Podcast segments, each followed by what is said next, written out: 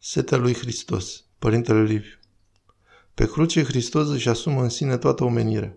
Poartă toate amărăciunile, neliniștele, pierderile, renunțările, poartă toate neîmplinirile iubirilor omenești, păcatul, neputințele, durerile și necazurile. Hristos este omul universal.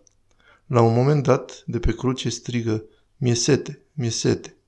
Și soldatul merge să-i dea să bea, să-l răcorească. Și ce-i dă? Ce-i dă? Oțet cu fiere. De ce? Pentru că în realitate această lume nu-ți poate oferi altceva. Această lume nu-ți poate potoli setea. Setea lui Hristos nu e o sete biologică.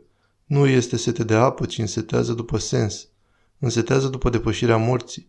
Însetează să nu se despartă de persoanele iubite, să nu piardă mama pe copil. Însetează să nu audă la un om, știi, mai am o lună de trăit.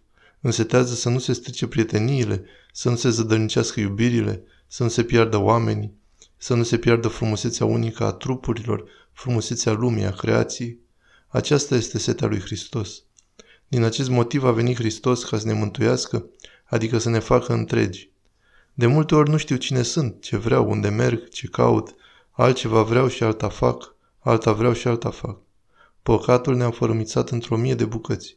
Și vine Hristos și îți spune, eu te voi face întreg, eu te voi mântui, adică te voi face autentic, întreg, te voi uni, îți voi uni rămășițele, te voi face așa precum ai fost, așa cum trebuie să fii, așa cum vei deveni în împărăția lui Dumnezeu. Încă în această lume se va petrece acest lucru? Nu. Însă din lumea aceasta vom începe să ne unim fărâmele. Din această lume vom începe să ne unim părțile noastre separate. Cu cât ne vom uni mai mult, pe atât de mult vom fi mai frumoși. Cu cât vom fi mai unificați, pe atât de armonioși vom fi.